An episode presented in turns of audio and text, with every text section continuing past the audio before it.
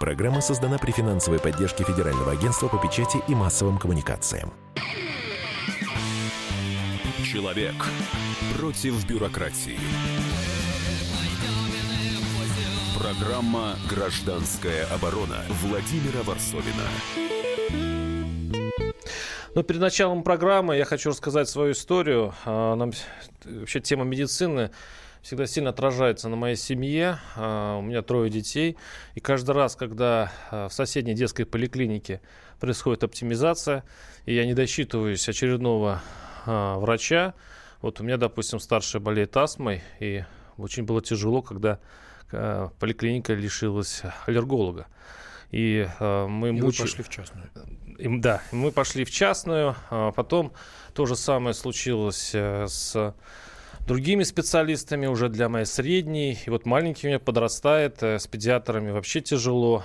При, приходят э, какие-то студенты, которые дают разноречивые диагнозы. В общем, я этой оптимизацией немножко замучен. Но я надеюсь, что э, Дмитрий Медведев, пример, который несколько лет назад заявил, что оптимизация это привлечет за собой рост качества обслуживания населения медицинского. Ну, я из последних сил в это верю и надеюсь, что будет какой-то просвет. Мой оптимизм выстраданный э, или страдающий а, имеет какое-то основание или нет, мы поговорим сегодня на нашей передаче. У нас в студии Антон Беляков, член Совета Федерации. Здравствуйте, Антон.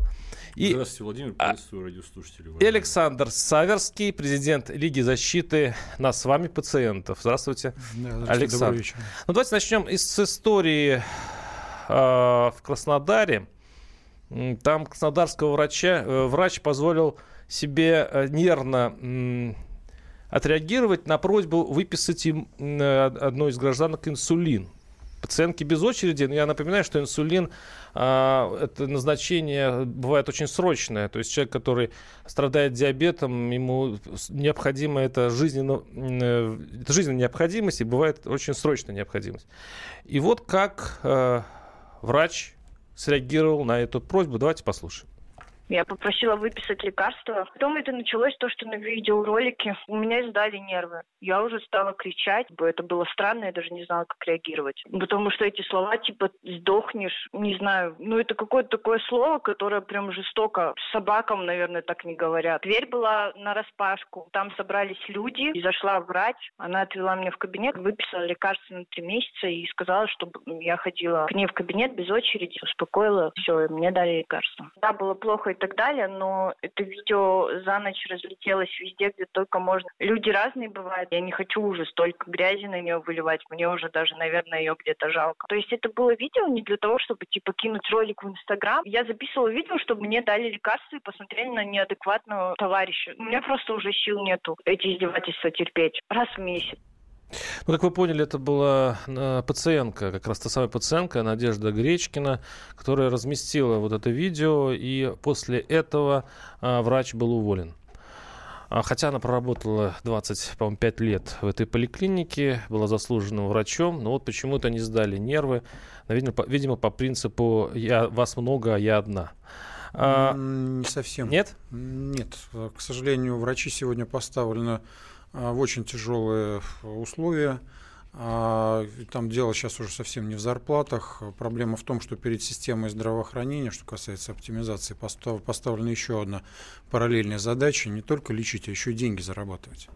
И это делается самыми разными способами, как от прямых, а, пойди туда, принеси то, там, купи там то-то и потрать там столько, если хочешь помощь. Вот в этом разговоре был. Я сейчас тебе не выпишу из этого... А мы сейчас послушаем. Мы сейчас послушаем, что сказал действительно врач. Послушаем. Я не смогу неделю жить без инсулина. Значит, записывайтесь раньше.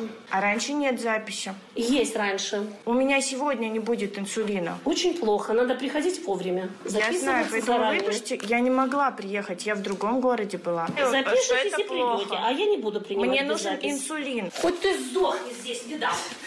Хоть ты сдохни. Хоть да. ты сдохни. Да. Нужны лекарства. А мне не нужны. Хоть ты сдохни. Да, ну, э, на самом деле, как бы это уже действительно э, выгорание профессиональное врача, естественно, но оно действительно связано с теми, с той обстановкой, в которой поставлены врачи. сегодня, я не, не, совершенно не оправдываю, естественно, вот, то есть человек получил по заслугам, и, наверное, уже пора, вот, но э, агрессия в отрасли колоссальная, и она продолжает расти. И это связано с тем, что действительно поставлены параллельные задачи по зарабатыванию, по припискам, а, какие-то, вот это вот то, что вы, с чего вы начали, как бы оптимизация, которая призвана была к чему-то улучшить, привела к тому, что просто вырос частный сектор, потому что спасать-то детей надо, понимаете?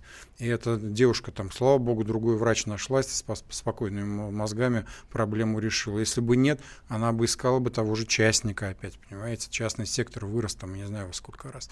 Вот. Поэтому, к сожалению, все в обратную сторону получилось. Я, у меня вопрос. Антону Белякову, член Совета Федерации. Но это оптимизация уже история долгая, много лет государство целенаправленно этим занимается. А вы, как представитель э, Сената, да, нашего Верховной Палаты, которая этот закон, в общем-то, одобрила, этот порядок вещей. Есть ли какие-то плюсы и э, у этой оптимизации? Может быть, они уже появились? И то, что мы сейчас обсуждаем, является ли ее, в общем-то, продолжением? И что причина именно оптимизации? Ладно, про Давайте правду, да. палату опустим. В микрофон, я, если можно. Я, если можно, значит, тоже несколько слов скажу по поводу этой ситуации. Вот э, мы с Александром просто сами доктора, я нет, я и... нет. Не вводите, Антон Владимирович, не вводите, не вводите заблуждений. Я юрист. Но уже Хорошо. 20 да, лет но... почти. Вы у нас один доктор Хорошо, в студии. Да. Так. Значит, э, я доктор, Александр человек, который много лет потратил на работу со здравоохранением. Вот э, я ни за что бы э, не позволил бы ни, ни, ни Сашу, ни меня обвинить, знаете, в какой-то корпоративной солидарности по отношению к медикам. А, мне многократно приходилось э, выслушивать критику от своих коллег, потому что, значит, вот что называется, а, значит, как же, как же так, вот против, против врачей пошли. Но в любой специальности есть бездари, от которых просто нужно избавляться. Я так считаю. Так. И когда я видел э, истории вот подобные вот этой краснодарской леп, реплики, кстати, Надежда, э, моя подписчица, просто в Фейсбуке мне прислала это видео, я тоже его выложил.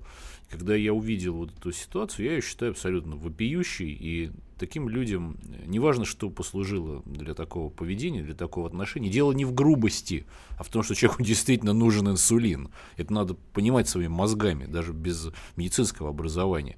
Так вот, таким людям, конечно же, не место. Выгорание это профессиональное или бестолковость, я не знаю что послужило. Но, но, но это, слушатели пишут, что, наверное, все-таки беспрецедентная ее, ее подставили врача, что это была все-таки провокация. Я не могу сейчас сказать, что там произошло, но мы, мы видели и слышали то, что мы видели и слышали. И тем не менее, вот почему я сказал вот длинное вступление о том, что вот, угу. не, дело не в корпоративной солидарности. Давайте понимать, что врачи – это срез нашего общества. Там есть полицейские, которые, если верить социологическим исследованиям, не очень любимы населением страны. Есть э, депутаты и сенаторы, так сказать, я не знаю вообще, кто-нибудь любит депутатов и сенаторов, если такой соцопрос провести, то я кажется, что, я, я, я к вам что это будет... отношусь, Антон. Спасибо, спасибо, Александр. Но тем не менее, вот э, как, как классу, я думаю, что окажется, что не сильно, в общем, любят. Есть э, прокуратура, есть армия, куда никто не хочет своих, не дай бог, детей отправить, и несмотря на все усилия по популяризации вооруженных сил, тем не менее, как только наступает в час X и приходит призывной возраст, родители начинают думать, а надо ли.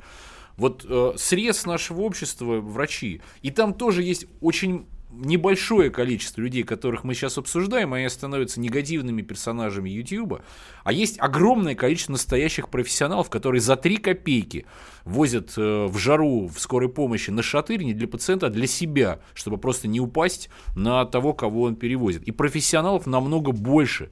И я, несмотря на то, что я никогда не устану очищать нашу, вот, так сказать, медицину от, от э, идиотов, которым там не место, я, тем не менее, никогда не перестану преклоняться перед своими коллегами, которые, повторяю, на, на альтруистических отношениях выполняют свой долг. И таких большинство. И ничего вы не сказали все-таки по поводу э, ну, надеюсь, оптимизации, но мы это исправим. Оставайтесь с нами, остается буквально несколько минут, и мы снова вернемся. Программа «Гражданская оборона» Владимира Варсовина. The time for empty talk is over. We will make America great again. Это все мы слышали. А что на самом деле происходит в США? Реальные новости, курьезы и события, которые нигде, кроме Штатов, случиться не могут. Как они там за океаном вообще живут? Разбираемся в программе «Не валяй дурака Америка» с Марией Берг и Александром Малькевичем. Слушайте и звоните по понедельникам с 12 часов по московскому времени. Человек против бюрократии. Программа «Гражданская оборона» Владимира Варсовина. Да, тема у меня звучит чего больше от оптимизации медицины плюсов или минусов, но вот мне сейчас из спортивного интереса хочется найти плюс в оптимизации, э, потому что, ну, мне вот, когда я описывал все свои э, несчастья, связанные с детьми, э, я пока их не вижу. Напоминаю, что у нас в студии Антон Беляков, член Совета Федерации, и Александр Саверский, президент Лиги защиты пациентов. Антон, ну вот вы как представитель власти. Да нет их плюсов, Владимир. Я вас, вот так вот, да? Я понимаю, что я сейчас рушу вообще всю структуру нашего... Ничего не рушите. На, ну... на, нашей дискуссии, потому что все-таки комсомолка предпочитает, чтобы в студии был батл. Иногда да. даже э, батлы происходили э, так сказать, с предметами, перемещаемыми по, по студии. Ну, даже били в студии тут Конечно, одного, да. конечно. Я, видимо, сейчас всю логику порчу, то есть батла сегодня не получится, но я не вижу никаких плюсов от оптимизации, а главное, что э, дело не в том, что их трудно найти, а в том, что для них нет никаких предпосылок. И я никогда не голосовал за законодательные инициативы, в большинстве своем правительственные, потому что все они построены по одному принципу – минимизировать деньги, вкладываемые в здравоохранение. Это вообще, знаете, и дело не только в здравоохранении, это вообще такая большая идеологическая э, дилемма. Вот есть правая идеология, это когда надо поддерживать производителей, финансовый сектор, банки, потому что они э, работают, они производят э, продукцию, а если значит, богатые люди будут очень э, довольны, будут развивать производство, они будут платить зарплату, то, соответственно, те, кто работает на этих предприятиях, получают зарплату, значит, и могут что-то себе позволить и покупать. А из налогов можно вкладывать деньги по остаточному принципу здравоохранения, образования и так далее. А есть левая идеология о том, что нужно сначала решать социальные вопросы, а, а, уже на втором, э, так сказать, уровне задач нужно смотреть на банки, промышленность и так далее. Вот, к сожалению, наше правительство, оно правое. Мы можем спорить, хорошо это или плохо, но вот оно идеологически либеральное, правое. Все деньги должны направляться на поддержку э, инвестиционных проектов, все деньги должны направляться в финансовый сектор, поддержку банковской системы. А вот по остаточному принципу все остальное, образование, здравоохранение. И, к сожалению, пока не изменится что-то большое, не изменится э, и ситуация, ну, в данном случае, но, здравоохранения. Но с другой стороны, я дайте это расскажу тогда. Все время по остаточному принципу туда идут деньги. Знаете, короткий старый еврейский анекдот. Хотите вкусный чай, кладите больше заварки. Если туда не класть заварку, не будет вкусного а чая. А я вам скажу, где заварка. Я расскажу свою историю, ведь все-таки я на этом не отчаялся. Я начал искать специалистов, и Александр Старский правильно сказал, я пошел к частнику. Но Частники сейчас э, стали очень крутые и хороши. Я вот, допустим, живу в, в городе Тверь. Хороши, в смысле дорого? Хорошо, хорошие специалисты. Хорошие специалисты, все удобно. Клиники, да, платные, но там э, терпимо, в принципе, э, заплатить можно за прием и за процедуры. Все без пока, очереди. Пока ничего серьезного. Все хорошо. Владимир, каждый, помогли. Каждый частник это доктор, который поработал в государственном здравоохранении, так. поднял уровень своей компетенции, и как только он стал хорош, его переманили в частную клинику. То есть, что у нас, частные клиники как каких-то отдельных ну, вузов готовят второй, свои второй кадры, раз, что ли? Второй раз заплатили, не получив там, за что заплатили налогами. Понимаете? То есть вы такой вот умный, что вы заплатили за две системы здравоохранения. И каждый вы ушедший богатый. частник в коммерческий сектор – это понижение уровня государственного здравоохранения. Наш слушатель пишет, у нас в семье это. сделали операцию по квоте. О чудо, три ведущих нейрохирургических центра России готовы были оперировать. Э, и операцию прошла успешно. Боготворю этих врачей. Что мне э, делать, как с таким вещам относиться мне? Я только и слышу, как склоняют нашу медицину сейчас э, и так далее, и так далее. То есть, в принципе, у нас что-то происходит хорошее, а мы все ну, проклинаем. Да нет, понятно. Понимаете, вопрос же в системе. Так, вот а, она, а, часть системы. А, нет, да, это, нет, это, это положительный пример. пример, есть отрицательный пример. Вот. А у нас, система целом понимаете, когда у нас ущербна. президент с Минздравом хвалится э, высокотехнологичной медицин- медицинской помощью и не хвалится амбулаторной помощью вообще, которая, вот то, о чем вы сказали, то есть вы оказались в частном центре, и это системная проблема. И у нас сейчас а, в августе ушел очень интересный человек из а, аппарата правительства, который провел там на руководящих должностях а, около 25 лет, Найговзина Аннели Владимировна. Вот она, я не могу просто не сказать, э, прям сидит у меня это. Вот она сейчас уходит и говорит, она ушла там зав кафедрой в один из вузов. Значит, к сожалению, сокращение койко-мест не дало того результата, на который мы рассчитывали. А, На что не рассчитывали? они рассчитывали, что э, эффективность э, койки увеличится. Ага. Понимаете, оборот, там, эффективность и так далее. Вот. А, и поэтому, чтобы вы думали, надо продолжать сокращать. Вопрос, где логика? А логика в- там в одной фразе. Потому что так в Европе. В Европе меньше мест. Значит, на, на, там, на 10 тысяч человек. Вот. Смотришь и диву, диву даешь. Ты, вот, как у человека в голове это помещается? Проблема в том, что когда они действительно начали сокращать койко-места, они забыли одну маленькую деталь, которая есть в Европе. Сильное амбулаторно-поликлиническое звено. И люди больше Семейные следят за, врачи. за собой и, Да, боль- и да, больше вот это все, весь на здоровье. комплекс мер, который до стационара, чтобы не попасть в стационар, потому что это просто очень дорого, он просто забыт был. Мы начали сразу койки сокращать, чтобы было как в Европе. Простите, у вас мозги есть? Давайте послушаем наших э, пациентов, потенциальных или нет. По- 8 800 200 ровно 9702. Наталья из Королева. Наталья, слушаем вас. Здравствуйте. Добрый вечер. А, Я дозвонилась, к сожалению, когда еще начиналась передача. Долго ждала по поводу выписанного или не выписанного инсулина. Мгм. У меня мама диабетик, и Так. в том числе бывший медработник с большим стажем, 46-летним.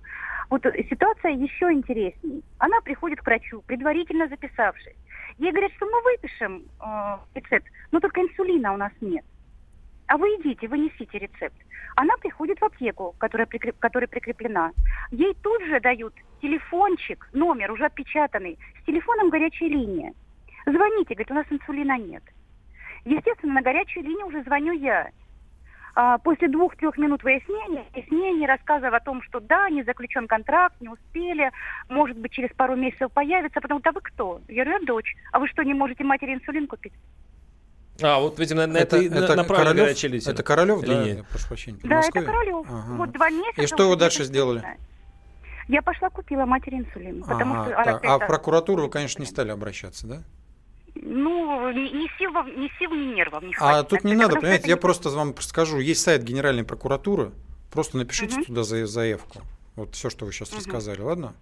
Спасибо. Да, хорошо. Спасибо. У меня та же история. Я тоже пытался бесплатные э, взять лекарства для астматика. И мне- я, то же самая процедура. Ну, я я тоже вот хочу купил. Александра поддержать. Значит, у нас вот в моей родной Владимирской области, у нас, э, когда стали люди писать жалобы на, ну, инсулин, ладно, это, по крайней мере, хоть не так дорого. Вот когда речь идет, например, об обезболивающих для онкологических пациентов в терминальной стадии, стали обращаться в прокуратуру, ну, после там определенных еще консультаций с прокуратурой области, прокуратура стала вставать на сторону пациентов и выходить в суд с исками в отношении медицинских учреждений.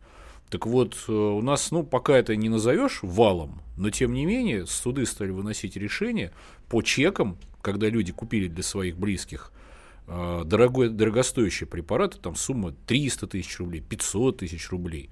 Вот сейчас эти деньги просто с областного бюджета списываются и возвращаются людям, которые... Вот им было точно так же сказано. Вы что, не можете своему папе или маме купить обезболивающее? Да, купили. Вот теперь прокуратура, соответственно, вышла в суд и выносит решение о том, чтобы возвращать эти деньги. Поэтому я полностью поддерживаю то, что Александр сказал, Саверский, он абсолютно прав. Значит, не, не хотят по-хорошему, надо действовать А мне по-плохому. сейчас спросил, как у сенатора. В чем логика была у власти, когда они перепихнули вот, э, здравоохранение на плечи местных бюджетов?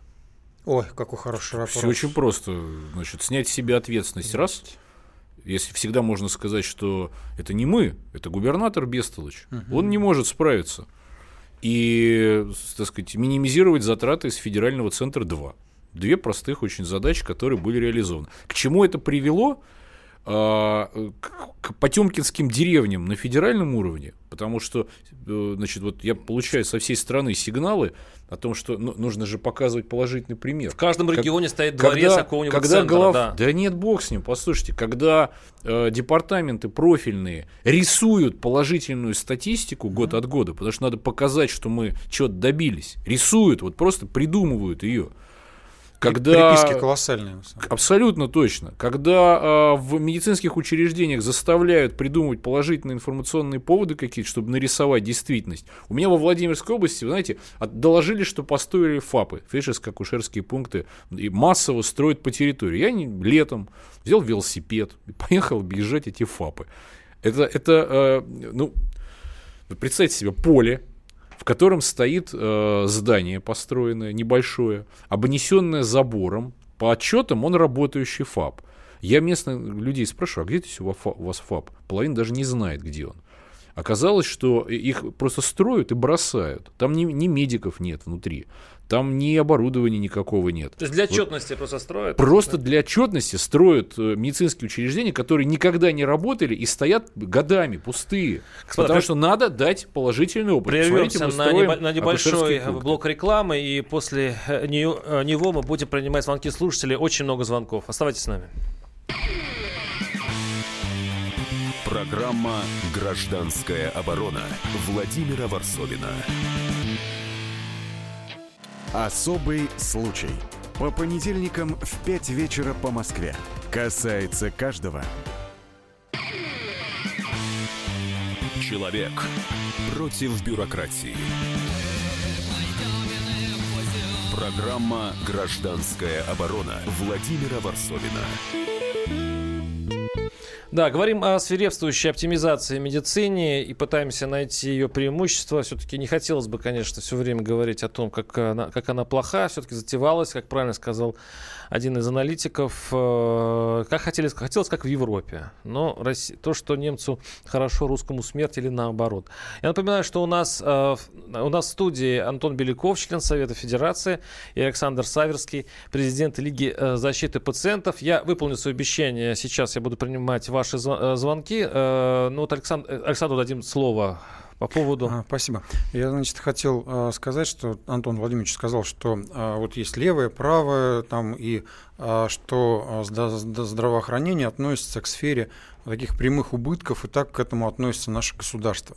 На самом деле, а, вот если бы наше правительство что-нибудь научно анализировало, к сожалению, именно этого не происходит, поэтому оптимизация, в частности, так идет, оно поняло одну простую вещь, что, вообще-то говоря, здоровье среди всех аспектов, которые там есть, является в частности способностью трудиться. То есть, если ты не здоров, ты трудиться не можешь, не делать ничего не можешь.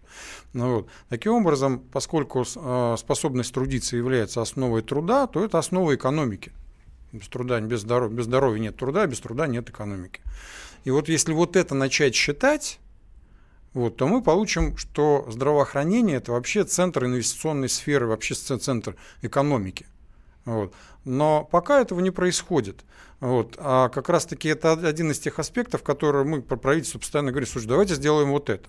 Давайте там людям начнем лекарства давать бесплатно, потому что это эффективнее и экономически более выгодно. Потому что если вовремя не дали человеку лекарство, соответственно, он у вас вызовет скорую помощь, он ляжет к вам в стационар, станет инвалидом, вы будете пожизненно, и гад еще и работать не будет. Понимаете, что вообще творит, да? Но все потому, что вы не дали вовремя таблетку дешевых. То есть они хотят сэкономить власть. Да, они как деле, бы сегодня они, экономят, на 200, а на самом деле... На 500 процентов прав. Значит, во многих странах это посчитали экономисты. Это правда, я видел эти работы. Значит, действительно, а, э, вложение в здравоохранение, в отличие от того, что об этом думает наш Минздрав, это инвестиции, причем выгодные инвестиции, потому что люди, которые не болеют, э, имеют больше рабочих дней, соответственно, получают зарплату, тратят в это время деньги, платят налоги, платят налоги те, у кого они покупают какие-то продукцию какую-то. То есть здоровое население это выгодно для государства, и деньги на здравоохранение должны не по остаточному принципу вкладывать, а как выгодные инвестиции. Абсолютно. И, уметь это считать, да. 8 800 200 ровно 9702. Виталий Саратов. Виталий, слушаем. Здравствуйте. Здравствуйте, ведущий. Здравствуйте, гости программы. Хотелось бы сказать о следующем, чтобы об этом услышала вся страна, может, нам кто-то и поможет. Ситуация в следующем. Весной Э, я проживаю в Саратове, в Ленинском районе, и у нас на наш огромный Ленинский район, Елшанка, два отделения поликлиники номер 9. Весной Вячеслав Володин запустил проект, э, значит, сносят двухэтажные бараки и ставят новый девятиэтажный дом, но на первом этаже должна была разместиться поликлиника. Вот. Теперь мы из новостей узнаем, что из областного бюджета денег не выделяется на строительство поликлиники, то есть наш район остается без поликлиники теперь. До этого, 4 года назад, сначала закрыли рентген-кабинет, Потом закрыли, э, значит, флюорографию. У нас в рентген-кабинете очень хороший рентгенолог работал. Я с ним поддерживаю человеческие отношения хорошие. Узнал, что он теперь работает в частной, платной, ну, в Спасибо, спасибо. Это типичная история и так далее, и так далее. Я вспоминаю историю из города Видное. Там а, в местной больнице сократили инфекционное детское а, отделение. Это волна идет действительно по всей стране, к сожалению. Там у них эпидемия да, кори. Да. Там детишек везут в другие далекие больницы. И, честно говоря, говоря, э, я не понимаю, каким образом эта оптимизация может Вы очень, правильно, очень правильный вопрос задали. Почему, зачем власть отдала э, субъектам федерации все полномочия по здравоохранению? Так вот сейчас у нас 85 субъектов федерации имеют армии, э, которые не подчиняются генштабу. И каждая фактически воюет с болезнями так, как она считает нужным. Понимаете? И с, это с одной стороны. А с другой стороны, вы знаете, вот случай произошел... И в... я к тому, что на самом деле победить так ничего нельзя при, таком, при такой системе управления, когда у нас армии не подчиняются генштабу, нет ни системы планирования, ни системы нормальной доставки, обеспечения. А, стандарты у всех разные, цены у всех разные, медицина разная. 85 субъектов, у всех разная медицина. И вот вам доказательство. В Петербурге нашли просроченные лекарства на 300 миллионов рублей. То есть да. по, по, по, по, по тому без безденежью и бедности нашего... И комитет здравоохранения в своем обратном слове совершенно чудесно все это сказать, что это нормально. Ну, мы там а мы сейчас пациенты... послушаем. Э, Дмитрий Делинский, редактор радио «Комсомольская правда» в Петербурге, рассказывает об этой истории, который, э, расследованием которой занимаются наши корреспонденты. Послушаем. Смотрите, центральная фармацевтическая база – это главный поставщик льготных лекарств в Петербурге. Сюда привозят то, что закупает Минздрав или местные власти. Здесь все это хранится, и отсюда все это развозят по аптекам. На базе этой нашли 156 тысяч упаковок просроченных лекарств, в основном для борьбы с лейкозом, диабетом и склерозом. Почему так произошло? А, в Комитете по здравоохранению Петербурга рассказывают, что вообще-то все по закону. Дело в том, что в нашей стране невозможно списать лекарства с истекшим сроком годности, закупленные для льготников. Их можно только хранить или обменивать на свежие по договоренности с производителями. Так что вот эти 156 тысяч упаковок общей стоимостью в 300 миллионов рублей – это то, что накопилось за 10 лет. Почему накопилось? Минздрав покупает льготные лекарства на основе заявок, которые отправляют региональные власти, исходя из того, сколько больных у них числится. При этом лекарства устаревают. Устаревают морально. На питерской фармбазе накопилось довольно много, например, препарата иматинип от рака крови, который несколько лет назад активно закупали, но выяснилось, что у него страшные побочки, есть более современные препараты, и врачи теперь не назначают это лекарство. А что делать с тысячами упаковок, которые лежат на складе? Каждая упаковка стоит 25 тысяч рублей. Никто никто пока не знает. В Смольном говорят, что примерно такая же ситуация не только в Петербурге, но и в других регионах страны. Это был Дмитрий Делинский, редактор радио «Комсомольская правда» в Петербурге. Он представитель на, нашей газеты а, в, в городе на Неве. Там он вот эту, расследовал эту историю. Знакомо? Ну, понимаете, да, ситуация-то какая. Вот 3, на 300 миллионов препаратов, там, за, на, на, на счет 10 лет не знаю, но знаю, что в 2015 году были крупные закупки, и часть препаратов вот срок годности истек. В системе, где нормальный, здесь есть планирование, коэффициенты поправок, а, научный подход, где а, есть система перераспределения как раз через централизацию в те регионы, где этого нет. Там ваш журналист немножко ошибся, заявки из регионов, он сказал, заявки из районов. Угу. Потому что в регионе, вот как раз между регионами коммуникации нет практически.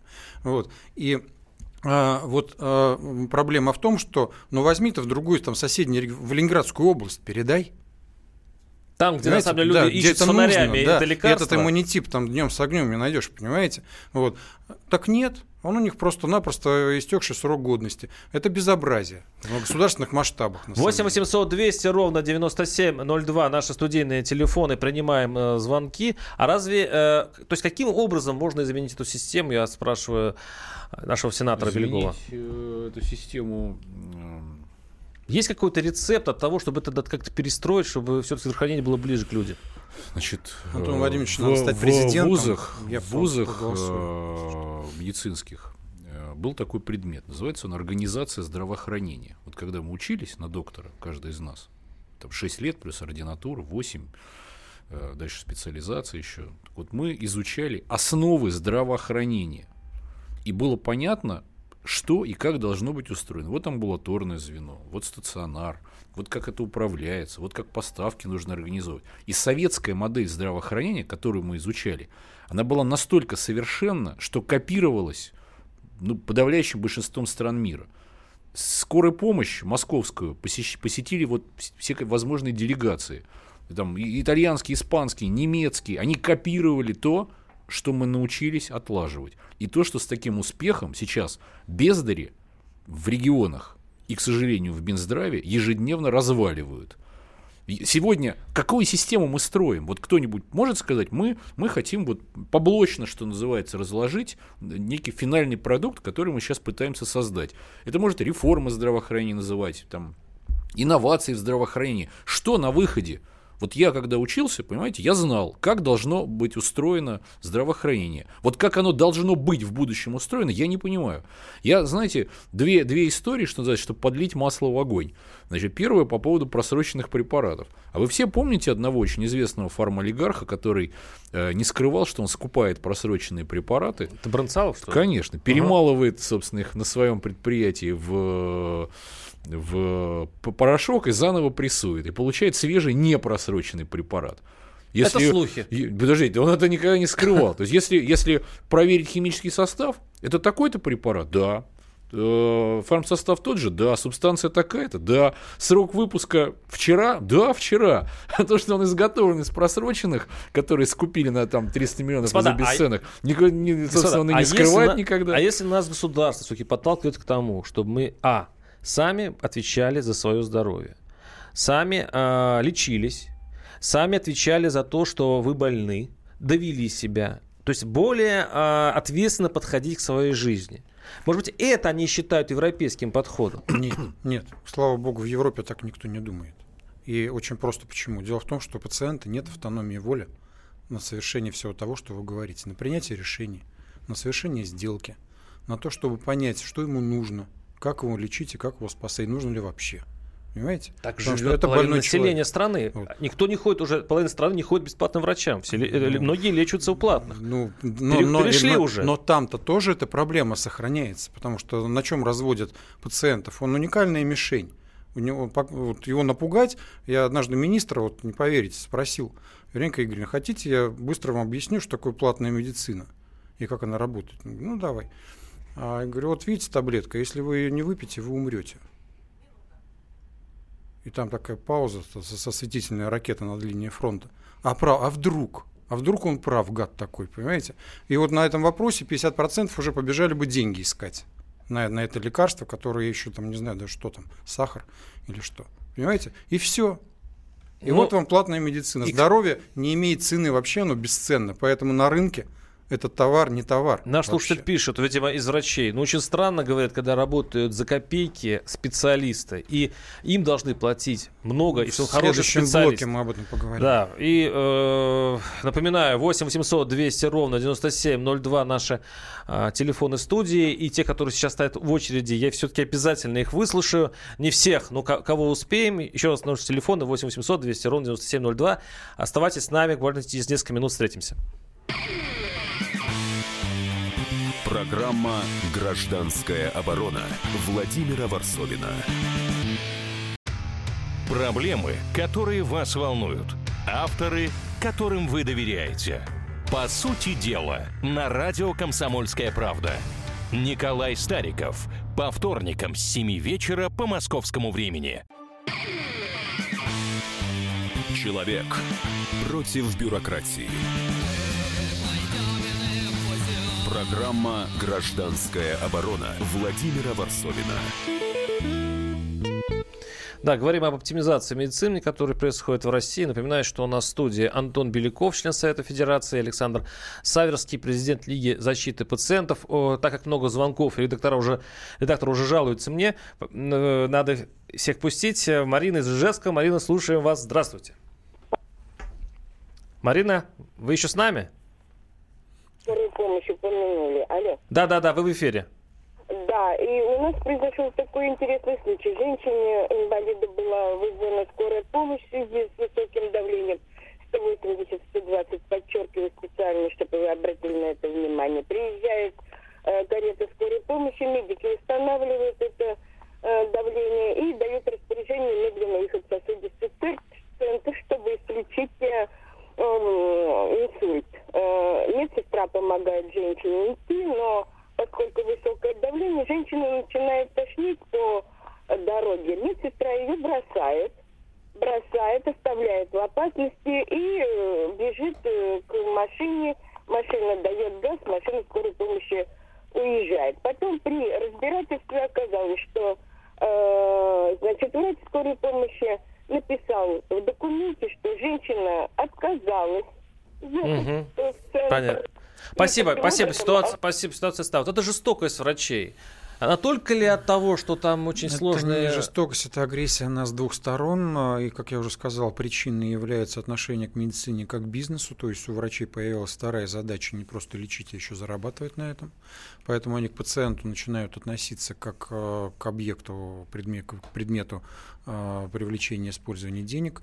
Ну, вот, и э, кроме того, естественно, они поставлены в условия, когда от них требуют всяких отчетов, времени мало, скорой помощи, кстати, уже с, со времени нацпроекта 10 лет опять не, не меняли, их опять надо, соответственно, менять, денег на это не дают.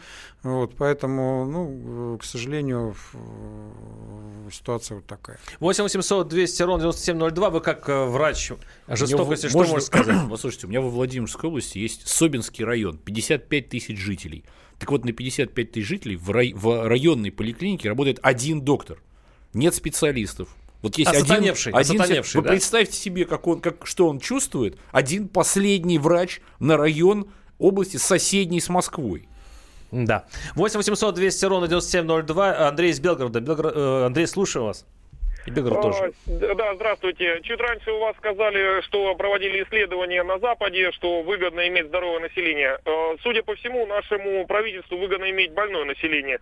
У меня вот в ближайшие, э, ну, тут месяцы два умерло три знакомых. Э, двое 51-52 года, и вот сегодня похоронили ну, сообщили, вернее, с утра, умер 62 года. То есть э, задача э, населения какая?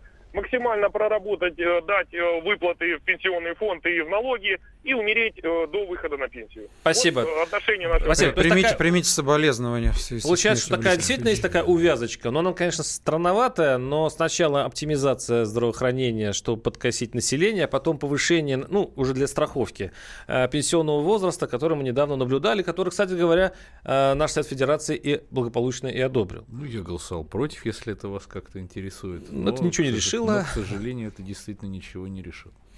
8 800 200 ровно 9702 наши студийные телефоны. Ну, давайте как-то потихонечку э, итожить, итожить, итожить, итожить. Что делать? Возвращаться к советской системе?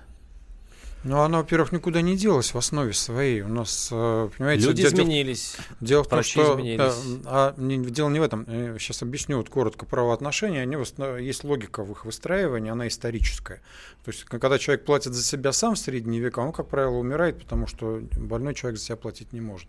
Возникает ключевой вопрос, кто заплатит за больного? И как раз тут появляется тот самый страховой принцип, когда люди в складчину начинают там через ремесленные мастерские, там фабрики, заводы, начинают э, здоровые платить за больных. Причем я пока еще здоров за себя больного тоже могу там заплатить, и мои взносы будут э, в частности там. Вот. Появляются страховые компании, но поскольку страховая компания постоянно выясняет отношения, а, а страховой ли это случай, они банкротятся, и люди в результате тоже не получают помощи, то рано или поздно этот страховой принцип берет на себя государство. И если государство не идиот, то оно также не хочет зависеть от кучи частников, как это во многих странах еще сохраняется. У них переходные периоды идут, и ведут к советской модели когда государство, будучи само страховщиком, не только платит за помощь, но имеет свою собственную То систему здравоохранения. То есть надо отдавать просто 8-10% от бюджета, как это в советское время было, э, напрямую э, медицине, и грамотно управлять, И планировать деньгами там. расходами, расходами И на не- здравоохранение. При этом научи- научиться считать эффективность вложенных средств. Это тоже немаловажный тогда факт. придется отщипнуть от обороны. Знаете, Если- я- если я мы такие деньги я будем немного туда- задали вопросы, я пытался найти какой-то короткий ответ на него. Вы знаете, я думаю, что а, вот как ни странно, я просто социал-демократ, убежденный по своим э, политическим взглядам. Так вот, я считаю, что, как ни странно, если мы вернемся к с- модели современного социализма, то это решит очень многие наши проблемы. Вот какая национальная идея в нашей стране? Вот, казалось бы, да, вот, вот что может быть проще и правильнее идеи о том, что главная задача государства в том, чтобы в этой стране людям жилось комфортно. Вот если этот принцип станет э, руководством э, к политическому действию, то э, изменится все. Изменится отношение к армии, о котором мы вначале говорили, изменится отношение к здравоохранению. Мы можем говорить о советской модели, но на минуточку. В оплоте капиталистической системы в США товарищ Обама победил на выборах президентских с программой Обама Care. Он предложил немного модернизированную, но старую советскую систему здравоохранения американцам и стал президентом. Если мы посмотрим современные модели социализма в Швеции, в Норвегии, в Скандинавии, по большому счету это современная модель социалистического общества. Это да, это не СССР, это другое. Но она работает. Может быть, нам просто прекратить изобретать наш новый российский на велосипед и Да. вернуться к, там, к современным моделям, в, в том числе и в У меня к здравоохранении. Александру вопрос. На что все-таки рассчитывает наш экономический блок? Что в итоге, почему взята эта У модель? него есть ошибка, он считает, что все рынок поправит сам, рынок. И отсюда рыночное регулирование, даже внутри государственной системы здравоохранения применены рыночные механизмы, тарифы за ОМС. Это что? Я сам построил лечебное учреждение, а потом пошел туда покупать помидоры, извините, у себя же выращенные на грядке. Это безумие на самом деле, понимаете? А, Мы, ну если мы построили, ну содержи дальше по Ну, это понятным ведь тарифам. ра- расчет на то, что люди, которые могут за себя заплатить, они наконец-то слезут с шеи государства и пойдут, как Не я. слезут, не слезут. Это не вы сейчас слезут. пока, Владимир, не вы будет. пока, это пока, слава богу, я рад, и что надеюсь, что так и будет. У вас нет серьезных проблем в семье со здоровьем. Но Есть если вдруг- страховки, я могу, могу пойти, пойти, э, А, купить И страховку. страховщик будет с вами спорить, страховой ли это случай. В тот самый момент, когда нужна будет экстренная помощь. 24 Понимаете? миллиона россиян, согласно данным счетной палаты, сегодня не доедают. А с ними Какие как там быть? страховки? А с ними как быть? Какая страховка? Я же объяснил эволюцию Господа, системы. не имеем мы дел с А, дарвинизмом. де- де- понимаете, в чем дело? То Нет, есть стоп, стоп, слабые стоп. должны у- А, э, умереть, нет, ну- а сильные могут заплатить. А, Ну, нет, если бы мы- дарвинизм, когда он начинается в социальном обществе у людей, называется уже по-другому, называется фашизм. Да. Кстати, Так что давайте. А, я же Вот не, с мысли приходят. Я же не зря эволюцию системы рассказал. И дело вся, знаете, в чем проблема? Проблема в том, что а, СССР по отношению к а, европейским и, америка- и американским странам, капиталистическим, опережал по социальным гарантиям их лет на 50 минимум. И мы сейчас пытаемся СССР, к ним. Нет, нет, мы пытаемся заканчиваем, вернуться в Европу. заканчиваем. С вами был Антон Беляков, Александр Сельский. Оставайтесь с нами, услышимся через Программа неделю. «Гражданская оборона» Владимира Варсовина. Привет, это Вероника Борисенкова. И Сергей Краснов.